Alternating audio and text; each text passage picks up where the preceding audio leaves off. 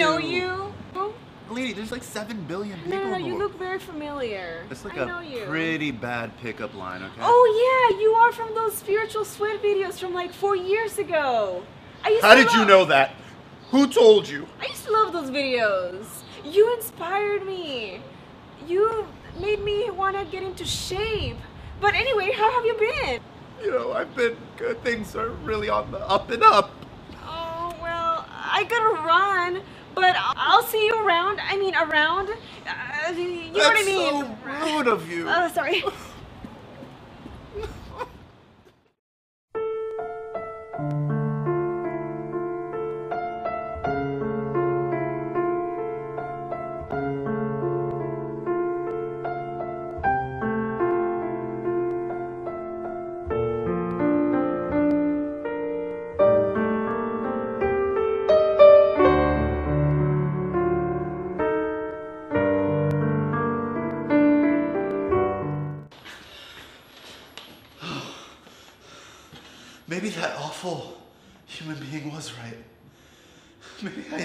start getting back into shape.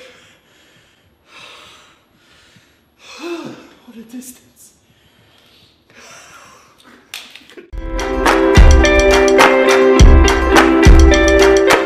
Welcome, everyone. Welcome to the well here at STSA. We're glad that you're joining us. We are kicking off a new series today called Spiritual Sweat Part 2. And if you're wondering why Part 2, if you didn't understand the video right there, we did a series four years ago, back in 2013, when the church was very, very young, called Spiritual Sweat. And it was all about some of the spiritual disciplines that we need to get in shape. Okay? So that's what the reference was, the sequel. And as we go along here, we will um, we'll see more great videos from our friend Peter right there and his adventures to get back in shape. This is the one series that people remember the videos more than what I said. Okay, this is the one series that people look forward to the intro videos more than they look forward to me, but that's okay. I got no problem with it because I'm super excited about this series and I'm so excited. No introduction, let's jump straight in. Here's our key thought for today and for the rest of this series that I'm starting off with today, and you'll tell me if you agree with the following sentence. I believe that the solution to your problem isn't the solution to your problem. Finding God is. I believe that the solution to your problem isn't the solution to your problem. We all have problems. We all know the solution to the problem. But I believe that the solution to the problem isn't really the solution to your problem, but finding God is. This past week, lady came to me, member of our church family, someone who I know very well, and someone who is a great person who has strong faith, and they're just like the rest of us, and they're a great person. But this lady was kind of having a rough time. Right, there is a particular situation that uh, she had been praying for, has been praying for for a long time, and you know she, you know, has good days and bad days, and some days, you know, what I trust God no matter what happens. Some days, where are you, God? Well, I caught her on one of these "Where are you, God?" days. Okay, and she was kind of at the peak of the "Where are you, God?" and how come God isn't? I've had enough with God, and I did the standard. You know what? It'll be okay. Like trust God. Like God's gotten you this far, and you just need to trust God. Just need to trust God. But she said back to me, she said, "I'll trust God, but if He wants me to trust Him, He better get moving on fixing the problem." So I learned when that's the situation, in the beginning, I would be like, no, and how could you say that? And we got to fix this. What I learned in that situation, the best thing sometimes is just to back away slowly. Because solving the problem doesn't solve the problem. Finding God solves the problem. So my advice back to this person was, you're right. It's all God's fault. Like, it's okay. Just go home. Just go home. Go home, say a prayer, and call me tomorrow. Next day, I talk to the lady. How you doing? Oh, I'm doing good. What happened? Things changed? God answered the, the, the problem? So, you know, you know what? I realized that, that God does know what he's doing and that, you know what, I just need to trust God. I just need to trust God and I realized that, you know what, that my plan may not be the best plan. Like I got the five year, the 10 year plan. I was supposed to be this by age 23 and this by age 25 and this by age 30, whatever it is. You know what? Maybe my plan isn't the best plan. And we had a nice and we laughed together and we joked and we said, problem solved, all is good right now. Question for you. What changed in this lady's life? Did her problem get solved? Situation she'd been praying for for years, did it get answered? Did all of a sudden her family problem go away and her answer, everything that she wanted happen? What changed? Because the day before she was miserable, and this day she was great. What changed? Did the problem get solved? No, but she found God. And that's why I say the solution to your problem isn't the solution to your problem. Finding God is the solution to your problem. And just this past week, I'll give you even more examples. All from this past week. I give you more over the course of my life, just from the past week. The couple that came to me, that just came from the, the doctor that gave them the bad news that at a very young age, can't have children. The solution to your problem isn't the solution to your problem. The solution to your problem is finding God. The young single man who is not as young as he was before, and another relationship ended. Another one. This was supposed to be the one that was perfect, and it ended. The solution to your problem is the solution to your problem. Finding God is.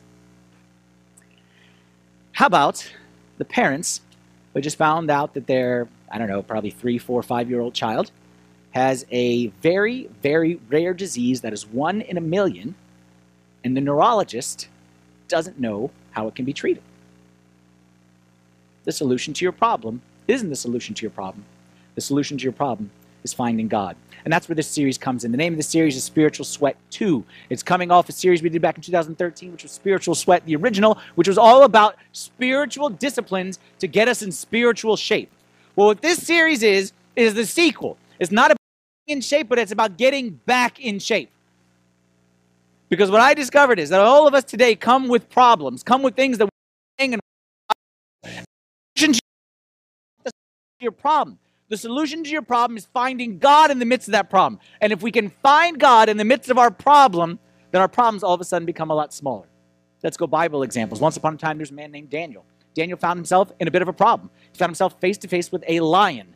Not a person who was scary like a lion, not like a figurative lion, like a real lion, like the kind that scream and chew people's heads off. That kind of lion. Face to face with a lion. Daniel, please God, remove him from here. Nope. Please God, solve the problem. by get me out of this. Nope. How about instead of get you out of the lion's den, how about I stand next to you in the lion's den and I shut the mouth of the lion? Oh, that's a pretty good idea, God. Daniel had some friends, Shadrach, Meshach, and Abednego. They found themselves in a bit of a hot situation as well, found themselves in a fiery furnace because they refused to deny God. The king said, Deny God, deny God, renounce your God. And they said, We will not renounce our God, and God will take care of us. And God took care of them so much that he put them in a fiery furnace. And they're just waiting to say, you know what? As soon as the guy tries to start the fire, I bet you his lighter goes out. No, the lighter didn't go out. I bet you as soon as he starts the fire, God's going to give us wings. We're going to fly to here. Nope, no wings. I bet you as soon as we get in here, then all of a sudden God is going to turn the fire and smash those people. God said, nope, nope, nope, because the solution to your problem isn't the solution to your problem. How about instead of doing all those things, how about I stand next to you in the fire? And I will keep you in the fire, but I'll protect you in the fire, and I'll make a cool breeze. I'll kind of go, so much so that you'll say, Can I have a sweater in here? Because that's how it's going to be when I stand next to you in the fire. Once upon a time, there was a man named Moses. Moses had a miserable, miserable, miserable problem. Moses was lost in the desert for 40 years. 40 years. For 40 years, Moses didn't ask for this problem, but God asked him, say, Moses, I need you to do this. I need you to lead my people out of Egypt to the promised land. He got stuck with a bunch of complainers you know when you're in the car and you get stuck with annoying people on a road trip? This is a 40 year road trip. This is a road trip that started, if it's today, from 1977. Moses had been driving since 1977 with the same annoying people in the back seat. Are we there yet? Are we there yet? Are we there yet? Moses had one thing that he wanted in life God, get me to the promised land. All I want is the promised land. Promised land, promised land, promised land. Moses never saw the promised land. But at the end of his 40 years, as he was approaching the promised land, Moses changed his request because he realized that the solution to his problem wasn't the solution to his problem, but finding God. And Moses said this. Sorry, wrong order. Moses said this in Exodus 33, verse 15 through 18. Moses said, If your presence, speaking to God, does not go with us, do not bring us up from here. Please show me your glory. Moses told God, God was saying, Okay, you know what, Moses? I'm going to get you that promised land, but I'm not going to go with you. I'm going to stay here. I'm sick and tired of these annoying people. I can't take the car ride. You go, I'll stay here. And Moses said to God, No, thank you. Because the solution to my problem isn't the solution to my problem. The same problem I had here, I'm going to find over there because I got the same annoying people with me. I need you, God. And I would rather, ask yourself this question, I would rather have the problem with God than the no problem without the God. I would rather have the problem with God than the no problem without the God. And that's what this series is all about. Here's a verse that's kind of kind of guide us through this series, at least today. Jeremiah chapter 29, 13. What are we doing here in this series in Spiritual Sweat Part 2? What we are doing is you will seek me and find me when you search for me with all your heart. You will seek me and find me. What we are going to do in this series is what we, for the, not even this series, this journey that we're going to go on together, is we are going to say, God, we want you. And we want you more than we want solution to problem. A time of Lent where we in this church are fasting. We want you more than even we want the food that we like. We want you more than anything else. And we will seek you with all of our heart. And we trust that as you promised, that if we seek you with all of our heart, that you will make yourself available to us. Because that's what you promised. And what we're going to discover is that when we seek God and we find God, that's the solution to our problems. Because I got news for you. As somebody, take it from me, someone whose specialty is the problem department. Okay, this is like what my job is. Okay, I'm the complaint department. Anyone who has any complaint against God, they come talk to me about it. Okay, not even just in the church, in the street. Anyone who has ever had any complaint against God, like I'm the suggestion box right here. Let me take this from me. Okay, I got a news flash for you that whatever problem you think is the end of your life, and this problem is got to have get solution to this problem, this problem, this problem, this problem. I got news for you. When that one gets solved, another one bigger one is coming right after.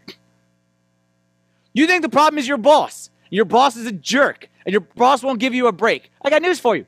After you get rid of that boss, you're going to have a worse boss. You think the problem is that the bills keep piling up. I need a break. I got news for you. The bills ain't going away. The bills just keep on coming and coming and coming. You think the problem is that your kids are crazy when they're young. I got news for you. They get worse. You think the problem, watch this one, is that you're not married?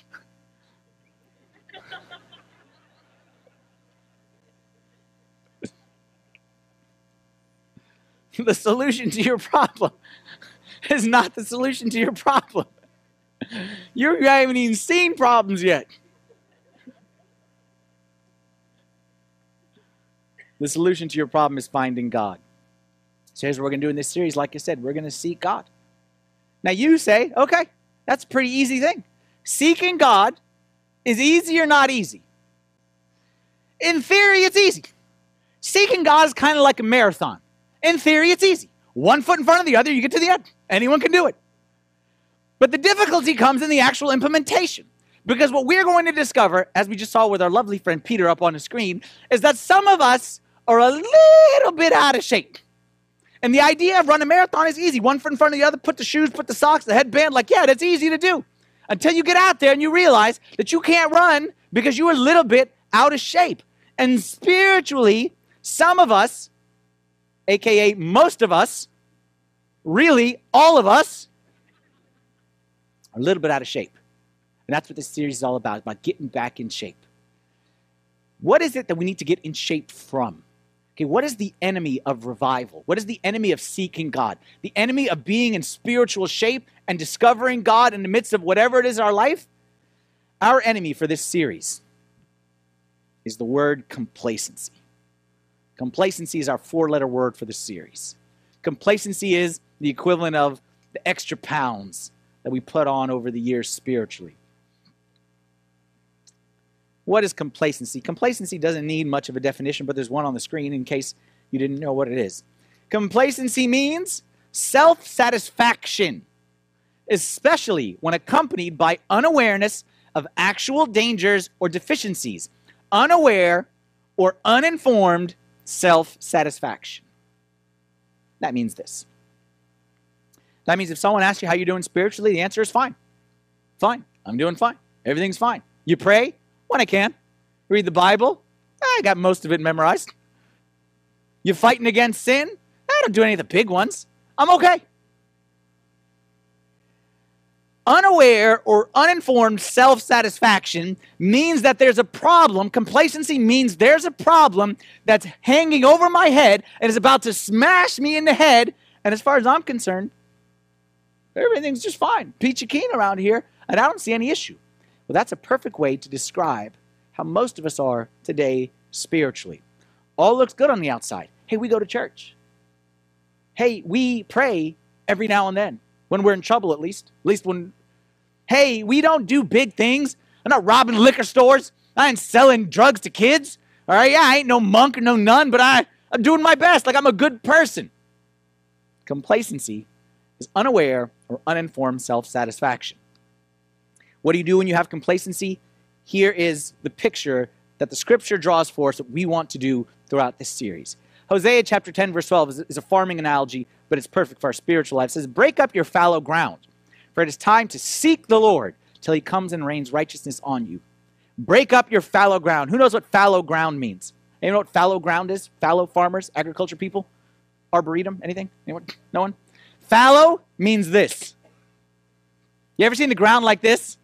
Okay? It means the ground that used to be fertile. Okay? It doesn't mean that it's like like like that can never be fertile. It means it used to be, but it's just been left for so long that it's gotten like crusty and hard and kind of you can't you can't put seeds and stuff like this. There's potential in the soil. Okay? Because it used to be, but it's just kind of been left and kind of gone to a bad direction. So what what God tells his people, when your soil is like this, break up your fallow ground. Break up your fallow ground it is time to seek the Lord. That fallow ground is our hearts. That fallow ground is our spiritual lives. And all of us would agree that there was a time, there was a time when our hearts were fertile soil, when our hearts were a soft place, that we would hear a sermon and we would be cut to the heart. Now we don't remember the last time we were cut to the heart. That we would actually wake up in the morning an extra 10 minutes early to pray. Now we seem to wake up extra late in order to avoid prayer. We used to look forward to coming to church. And we say, God, speak to me today in church. Now we just go because it's the right thing to do and because I got nothing better to do on a Sunday morning. We all used to have that fertile soil in our hearts. Now it is time to break up the fallow ground. You know how you break up fallow ground? Back to this picture. What do you do if you have soil like this? Do you wish it well? Do you pray for it and say good luck? Do you massage it, okay? And you, you go easy on it. Every day, a little massage. You know what you get? You get that thing, the spiky thing with the turny thing, okay? The tiller thing. That thing that goes in there and messes stuff up and it breaks up. That's why the word is break up, not massage up your fallow ground, not touch up your fallow ground, but break it up, smash it up, turn upside down and go in and out and kind of destroy the kind of thing. Well, that's what unfortunately some of us need spiritually. We need a little bit of a wake up call. We need a little bit of a shock to our hearts to make them fertile again because every farmer knows that there is no, sh- no sense, no sense in planting a seed when the, fo- when the soil isn't fertile, when the soil is fallow. So, what we need to do as we prepare for this ever so important time of Lent and preparing for Holy Week and Easter and prepare for the seeds to come in from God, we need to take care of our soil. Let me draw you a picture of what we want our hearts to look like. There's a great example in the Old Testament. One of my favorite sections of the Old Testament is the books of Kings and Chronicles. And I say that, and you say, oh, those are the worst books. Those are just history books, and those are stories. Those are the best. Those are the stuff Hollywood cannot make up stories that the way the Bible has in real life right there. And there's incredible stories. And there's a great story of a man who's actually started as a boy named Josiah. Josiah will pick up his story. He enters the pages of Scripture at age eight. I want you to think back what was your life like at age eight? What were you doing at age eight? That's third grade. You were like me, age eight, you're probably figuring out how to tie your shoes, trying to, uh, to, to figure out how to ride a bike. Maybe you started improper fractions or something like that. Your main task when you're in third grade is don't get caught picking your nose. Like that's like what you do when you are in third grade, age eight. Josiah, age eight. Let's see what he's up to in life. Second Chronicles 34, verse 1 and 2. Josiah was eight years old when he became king. Not like king in a game of house, not like king in like a, in a, in a play way, like king of God's people. Josiah was eight years old when he became king, and he reigned 31 years in Jerusalem. And he did what was right in the sight of the Lord and walked in the ways of, the, of his father David. He did not turn aside to the right hand or to the left. Now, most of you know, if you study the, the Old Testament, you know that most of the kings of God's people were not good people. They all started good. Not all, some of them started bad. Most of them started good, but quickly turned bad. And when I say turned bad, what that means is they worshiped false gods, they worshiped other idols. And the reason why they would worship false idols was there was a lot to be gained politically.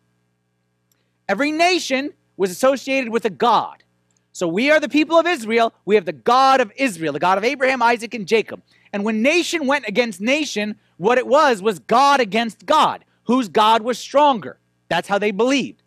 So, in order to make political alliances, you worshiped other gods. Not because you believed in the other gods, because you know that they were stone and wood and whatever, but a lot of kings would make alliances with other nations. I'll worship your God, so now we are friends. Josiah, from a young age, said, I will not do that. I will worship only the true God, no matter what it costs me politically or in my career. Verse 3 For in the eighth year of his reign, while he was still young, he began to seek the God of his father David. Okay, now in the eighth year, so he's 16 years old. In the twelfth year, he began to purge Judah and Jerusalem with the high places, the wooden images, the carved images, and the molded images. So not only he did not make political alliances, not worship other gods to be friends with other nations, he did the opposite. He cleansed Israel of all the false idol worship. And he said, I don't care what it costs us politically or militarily or financially. We will do the right thing. And he did this from a young age. Now, for most of us, if that's how we lived our lives at age 8, at age 16, I would say, you're pretty good. I would say, you know what, God? I'm better than all the other kings. I ridded Israel of all this bad worship. Like, I'm in good shape. When the history of all the kings goes up, I'm going to be top 10 right off the bat just because I didn't worship the false idols. Remind me again of what the definition of complacent was? Complacency was self satisfaction, unaware of the potential dangers, unaware, uninformed self satisfaction. Josiah was not complacent. Verse 8. In the 18th year of his reign, so how old is he now? 26. Okay, 26. Still a young man. In the 18th year of his reign, when he had purged the land and the temple, he sent Shaphan the son of Azaliah, Maaseiah, the governor of the city, and Joah the son of jo- Joahaz, the recorder, to repair the house of the Lord his God. What this verse is saying, he's 26 years old. He sends some of his workers to go to the temple, which had been destroyed, and says, Go fix the temple up. Okay, this is something good. Now watch what happens when, it, when they're there. Verse 14. Hilkiah the priest found the book of the law of the Lord given by Moses.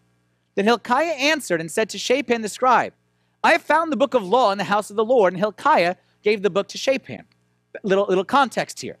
The book of the law of Moses is what we would call the Pentateuch okay, or the books of law, the first five books of the Bible.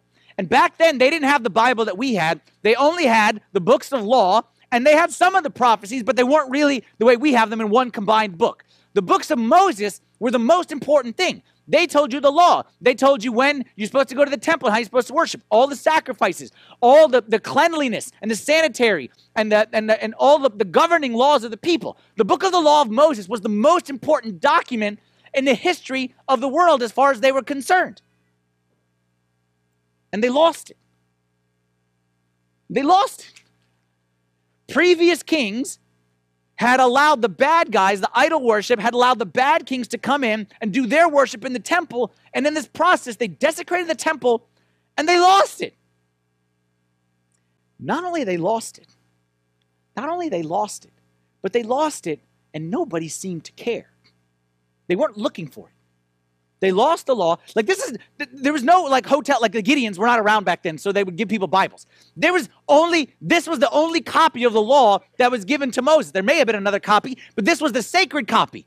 And it had been lost all these years. Now watch what happens next. Hilkiah finds it, gives it to Shaphan. Then Shaphan, the scribe, told the king, saying, Hilkiah the priest has given me a book. And Shaphan read it before the king.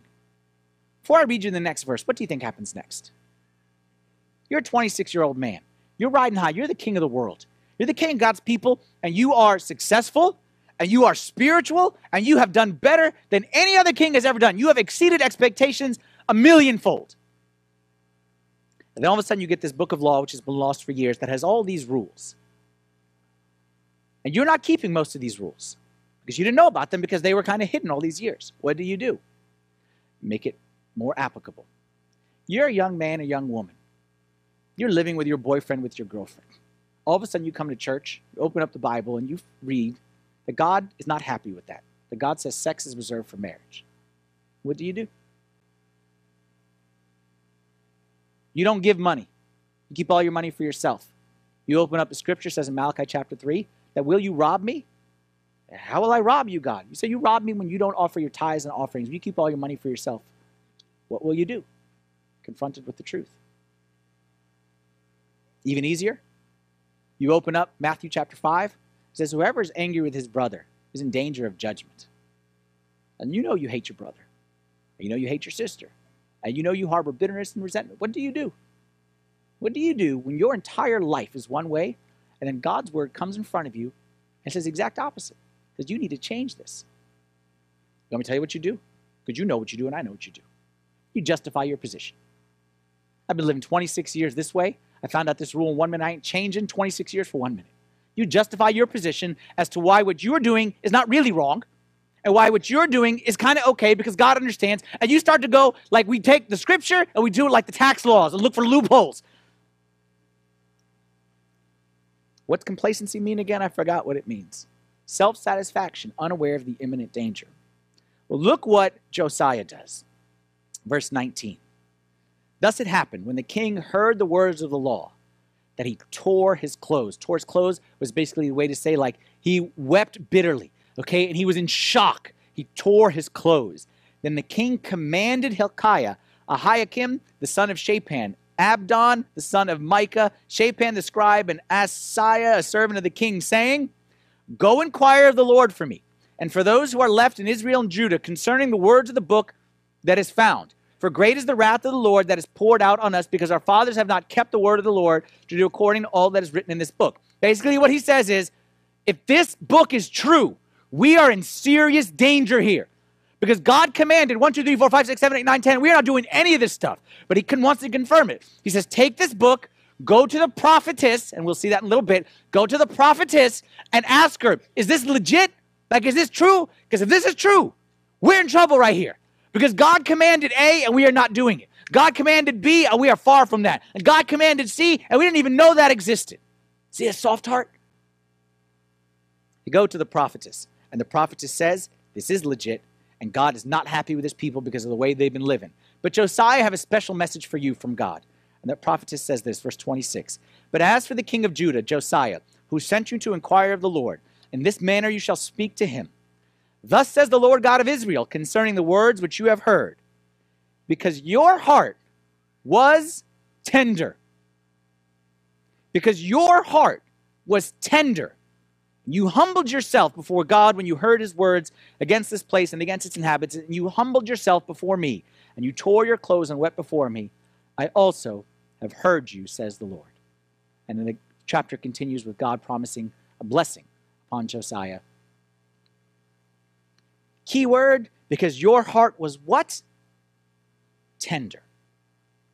What do I want out of this series? I want one thing I want a tender heart. I want a heart like this. And this is what I desire for me and for you and for all of us. I desire a heart. Look, the goal of this series is not to learn more information. Your problem in your spiritual life is not that you don't know enough. Actually, the problem is the exact opposite that you know more than you do.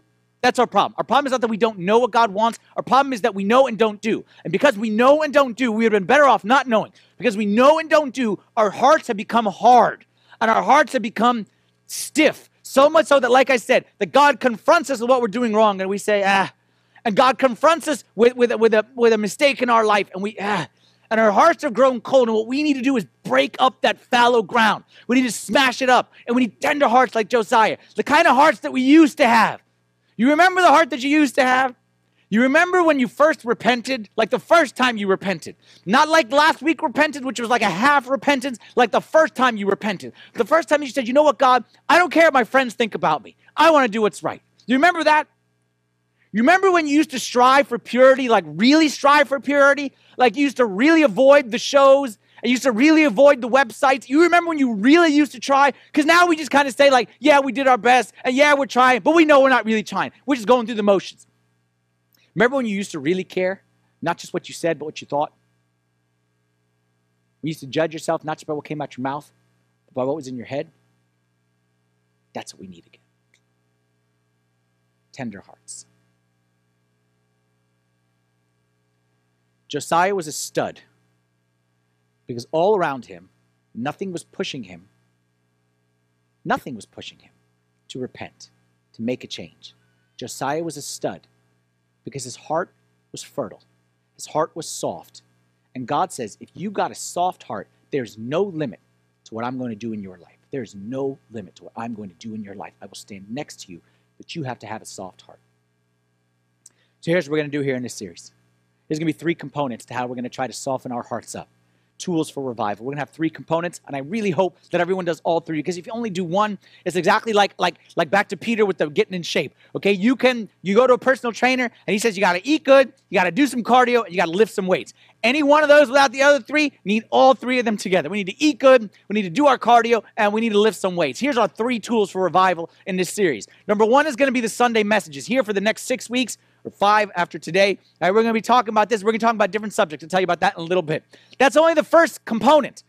The second component is a weekly life groups. And I really hope that every single person here can participate in life groups in one shape, some form or another. I hope every person can participate. If you've never participated in life groups, basically what this means is after we finish here on Sundays, we get together all around the DC metropolitan area. We got groups meeting every single day of the week. You get together with a small group of people five people, six people, seven people, 10 people, 12 people, and we go deeper into this subject together because it's great for you to sit here and listen to me. But what's better is for you to sit in a circle with one another, fellow believers, and we discuss this stuff together because it's great to learn this way, but it's better to learn this way. And you can learn a lot from me, but you can learn a lot more from one another. And especially this time, the life group is going to be a little bit unique Okay, what we're going to do this time in the life groups is we're going to take a passage of scripture every week. Sometimes it'll be what I spoke about on Sunday, sometimes it won't be. And we're going to take a passage of scripture that relates to the topic for that week.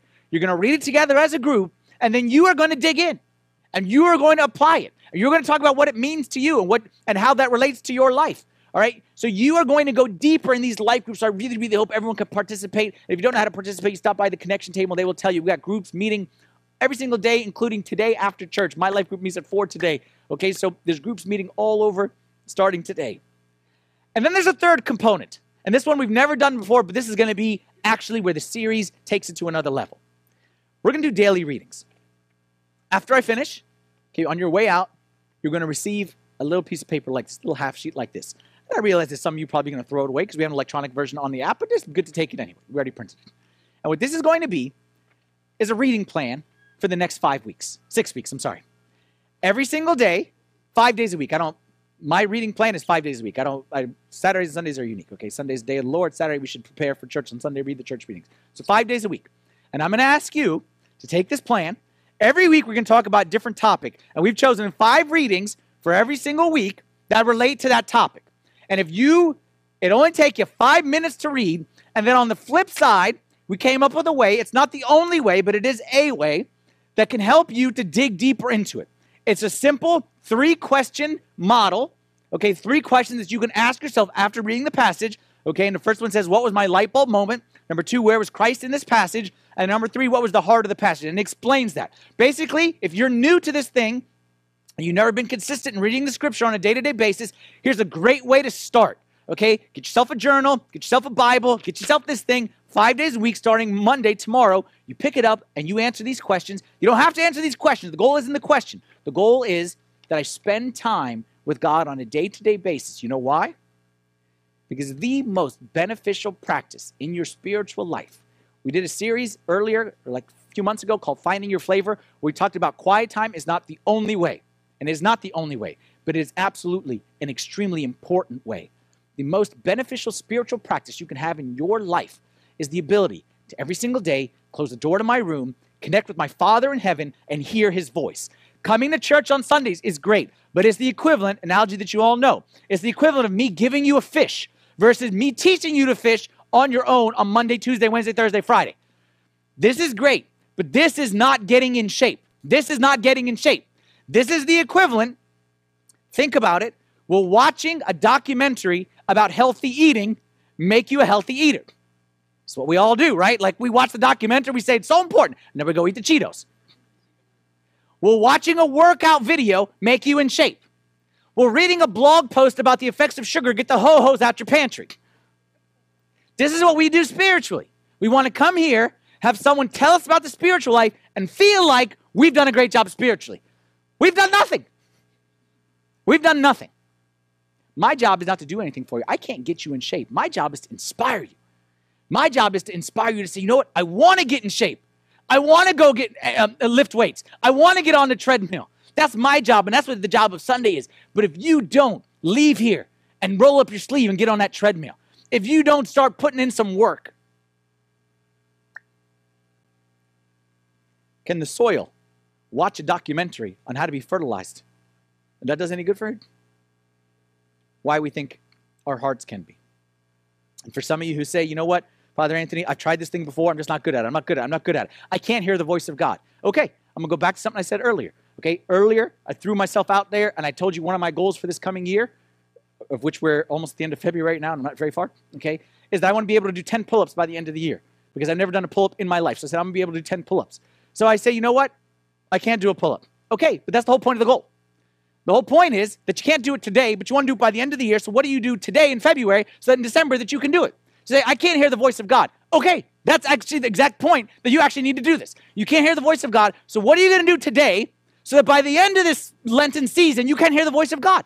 So when you say, it's just not me, then I say, okay, perfect. That's like the person who does it.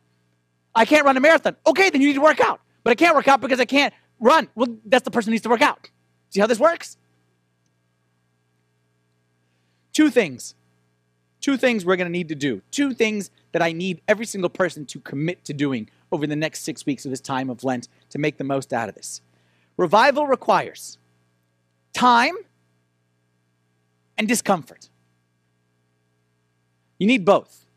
And discomfort is my nice way of saying pain. Okay, but let's just leave it at discomfort. Let's start with time. What's the difference between Lent and Holy Week? What's the difference between Lent and Holy Week? Some people, some people love Holy Week. Not for the right reason. Holy Week is short term, Lent is long term. Some people love Holy Week for the wrong reason. You know why? Holy Week is, is the quick fix. Holy Week is the I'm taking the week off of work. I'm going to be at every church service from beginning till end. I'm going to do everything the church says. Like I'm going to fast the right way. I'm going to do all the prayers. I'm going to do everything, everything, everything, everything, everything. And my life is going to be great, fantastic after that. It's the equivalent of eating junk food for 51 weeks of the year and then say, for one week, I'm going to eat healthy and do a juice cleanse. You think that an entire year of laziness, spiritual laziness, will be undone in six days? I mean, I don't need to point fingers or anything like that, but we all know the people.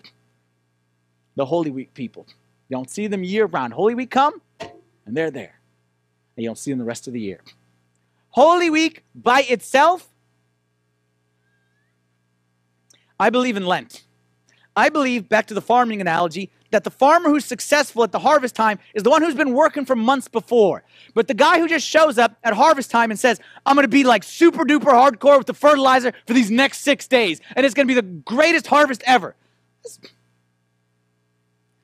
Spiritual revival, getting in shape, takes time. It's not something that you can just turn, it's not a light switch you can turn on. You can't just take your heart and say, you know what, flip it and make it okay. It takes time and it takes investment. That's why I'm going to cut you off at the pass. I'm going to say the weekly life group, and I'm going to say the daily readings, and your initial response is going to be, but I am, finish the sentence, I am busy. But I'm busy. I'm busy. I'm busy. We talk about busyness like it's a disease that we have inherited from our parents. We talk about it like, well, I have busyness. Oh, you do? I'm so sorry. We talk about busyness as if we have no control over it. Look, I understand that we go through seasons of business. That's fine. But anyone who is perpetually busy, forgive me, you have a problem. Because if I say spiritual revival and you say, I'm too busy to seek God, then you're too busy. I'm too busy to pray for 10 minutes, then you're too busy. I'm too busy to open up my Bible, then you are too busy. And it's not a condition which is imposed by God upon you, it's a decision that you have inflicted upon yourself. You know what I do? I'm super annoying. when someone comes to me and tells me how busy they are, I'm super annoying. You know what I say to them? Someone tells me, I'm busy with this and I'm busy, and they tell me all this business. I'm like, ah, so what are you gonna do about that? He's like, no, you didn't hear me. I'm so busy and I'm so busy and this busy, busy. I said, oh, that stinks. So how are you gonna fix it? I'm trying to break the idea in your mind that you have no control over your busyness. You control your busyness. No one tells you what to do. No one tells me what to do. This idea of I'm busyness, we need to challenge that assumption. And if I'm too busy to seek God, then I'm too busy. And if I'm too busy to pray with my kids, then I'm too busy. And I'm too busy to open up my Bible, then I'm too busy, period. And I need to solve it. it takes time. The other thing that it needs, needs discomfort. Show up on the first day to your personal trainer. And the personal trainer says to you, My goal is to make this as easy as possible for you to get back in shape. Who has ever said heard those words? My goal to get you want to get in shape? Absolutely. I'm going to try to do this as easy as possible and make it as comfortable. And if anything is difficult, just don't do it. Why spiritually? That's our attitude. Spiritually, just like physically, we need a little bit of discomfort. And in this series, I'm telling you right off the bat, and some of this, you're not going to like this. We're going to go past the surface here. We're going to get past the surface of the don't steal, don't cheat, try not to push old ladies down the street. We're going to talk about some subjects that go a little bit deeper. We're going to talk next week about humility. And we're going to see are we truly living a humble life? Like on the outside, we're all humble. But are we truly humble if we dig a little bit deeper? Like we're going to break up that soil and see is there true humility in there or just a fake outside kind of humility? We're talking about purity. And again, on the outside, we all believe purity is very important. But really, are we really striving for that purity? The standards that God set, or we kind of watered down God's standard to our own standard? Word of God. We're going to talk about the role of the Word of God in our life. Is the Word of God really, really an authority in my life? Or just something I kind of read here and there to kind of make myself like we're going to go deep, is my point. But we're not going to be content with surface stuff. And we're going to push some areas because we need this fertile soil. We need the soil to be turned. And the soil is not going to be turned if we just be gentle. We need to be a little bit rough. And we need to poke in some areas that maybe we don't want to poke. And the bad news, as our friend Peter saw right we saw with our friend Peter, the longer it's been since you've turned the soil, the longer it's been since you've gotten on the treadmill, the more painful it's going to be at first. But that's okay. That's a good pain because it's worth it in the end. It's the only way to get in shape. Jesus gave us a great parable in Luke chapter 8, which can draw you another picture of how this series, what we're trying to do here in this series. It's the parable of the sower, most famous parable. It's given in Matthew, Mark, and Luke. We'll read from Luke chapter 8, verse 5. It says, The sower went out to sow his seed. And as he sowed, some fell by the wayside, and it was trampled down, and the birds of the air devoured it. Some fell on the rock, and as soon as it sprang up, it withered away because it lacked moisture. Some fell among the thorns, and the thorns sprang up with it and choked it. But others fell on good ground Others fell on good ground, sprang up, and yielded a crop a hundredfold. Question What's the distinguishing factor in the fruit and the harvest? The seed? The seed is the same. It's the soil. What's the seed and what's the soil right here? If God was talking to us today, and God says, "Look, let's talk about Lent. Let's talk about Holy Week. Let's talk about let's talk about spiritual revival." Your job is the soil, my job is the seed to bring fruit. You take care of the soil and let God take care of the fruit. That parable reminds us, reminds us always that if we do a good job with the ground, and if the ground is good and we focus on our ground and we got humility in that ground and we got honesty in that ground and we got purity in that ground and we got real repentance in that ground, like if our ground is really fertile, God promises, don't worry about the fruit. I got the fruit. You want the fruit, the love, the joy, the peace, don't worry about that stuff. You take care of the soil, leave the fruit to me. It won't be easy. But since when is getting in shape easy? Last story I'll leave y'all with. Story about my son Michael. As always, I've discovered recently I tell a lot of stories about my daughter, and people think that why I only have good experiences. I'll tell you a story about my son Michael. This was probably the year 2008, something like that. Michael was three years old. And at the time, I was just about to go on a trip up to Canada. About to go up to Toronto and spend like four or five days there. And I guess, I don't really remember the circumstances around it, but I guess I had, like, it was one of those times where I traveled a lot. Okay, and I had been traveling a lot. And I remember I was taking my son Michael to school. It's a Thursday morning, and I'm dropping him off at school. And I told him, like, mom's going to pick you up because by the time you get home, I'm going to be on a plane. I'm on my way to Toronto, and I'm going to be gone for the next, like, four, like, I'll be back on Monday. Okay, so I'm like saying goodbye on Thursday, and I come back on Monday, and he's three years old. And he says, oh, and you could tell, like, he's just, why, dad, and why, dad? He had a little bit more of like a, like a little bit of an accent. He was like, why, daddy, why, daddy, you know, kind of a thing. I'm like, it's okay, Michael. Like, you're gonna be okay. Like, you're gonna hang out with mom, and and and and and everything's gonna be fine. He's like, no, you know, I want you, daddy. And I'm like, no, no, don't worry, Michael. Like, it's gonna be okay. And I'm like, eh, it'll be okay. Like, your grandma's gonna come, and you probably go to Chuck E. Cheese. Like, yeah, have fun. Just don't worry, okay? And I left him. Okay, and I just sent him off to school. I called him later that night when I arrived in Toronto and just check on things and how things were going. And he was so sad. He was so sad. I said, Michael. He said, I hate Canada. I hate Canada. Sorry to any Canadians out there, okay? But he hate Canada. Hate Canada. I'm like, no, Michael, it's okay. Like, you're gonna have so much fun. Like, grandma's gonna come tomorrow and she's gonna take you to Chuck E. Cheese. He said the following. No offense to the grandmas, okay? Both the grandmas here. He said, I don't want grandma. I don't want Chuck E. Cheese. I don't want fun. I want my daddy.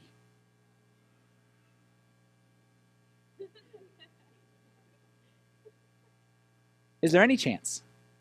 Is there any chance that I say, stupid kid? Is there any chance that I'm like, suck it up?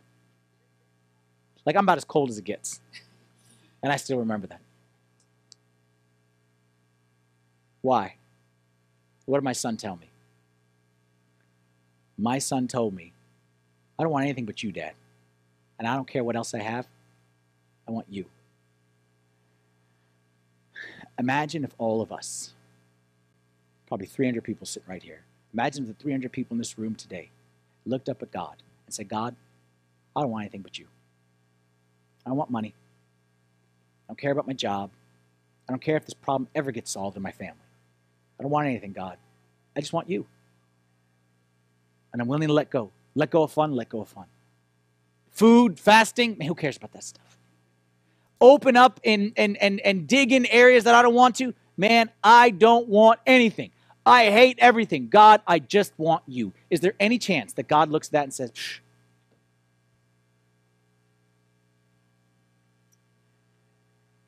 Here's our prayer that I'm inviting you to say on your own and throughout this series. Here's our prayer. It says, God, will you not revive us again? Psalm 85. Will you not revive us again? That your people may rejoice in you. Show us your unfailing love, O Lord, and grant us your salvation. I will listen to what God the Lord will say. He promises peace to his people, his saints, but let them not return to folly.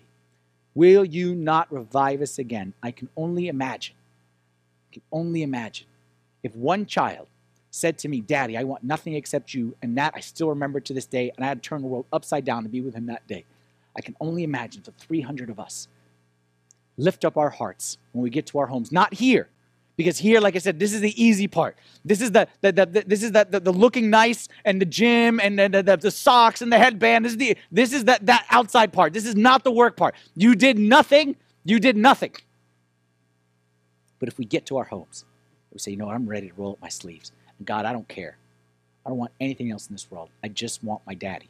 And I'm willing to let go of anything. I can only imagine what God is going to do in this series in our homes in our marriages, in our friendships, in our hearts, in our church. If the people of God do that. Let's stand together and say a prayer. In the name of the Father, and the Son, and the Holy Spirit, one God, amen. Heavenly Father, will you not revive us again? Lord, that's all of our prayer. We're not here, Lord, because we want anything from you. We just want you. Most of our lives, Lord, we wasted asking for stuff from you, asking for gifts, answers to prayers, Lord, all of us together with one heart, saying, Lord, we don't want anything from you. We just want you. And we know, Lord, that if we have you, we have everything. And if we don't have you, Lord, we have nothing. We don't want answers to our problems. We don't want solutions, Lord. We just want you, the God of all solutions, the God of all of all that is good in this world. Pray, Lord, that during these next six weeks that you would help us really to go deeper and dig and break up the fallow soil of our hearts, that we would be tender soil, that we, like Josiah, would have tender hearts, that you can plant that seed in, Lord, and bring forth fruit hundredfold, like you told us in the parable. We pray these things in the mighty name of your Son, Jesus Christ. The prayers of all of your saints. Hear us as we pray thankfully. Our Father, who art in heaven, hallowed be thy name. Thy kingdom come, thy will be done on earth as it is in heaven. Give us this day our daily bread, and forgive us our trespasses, as we forgive those who trespass against us. And lead us not into temptation, but deliver us from the evil one. In Christ Jesus our Lord, for thine is the kingdom, the power, and the glory forever. Amen.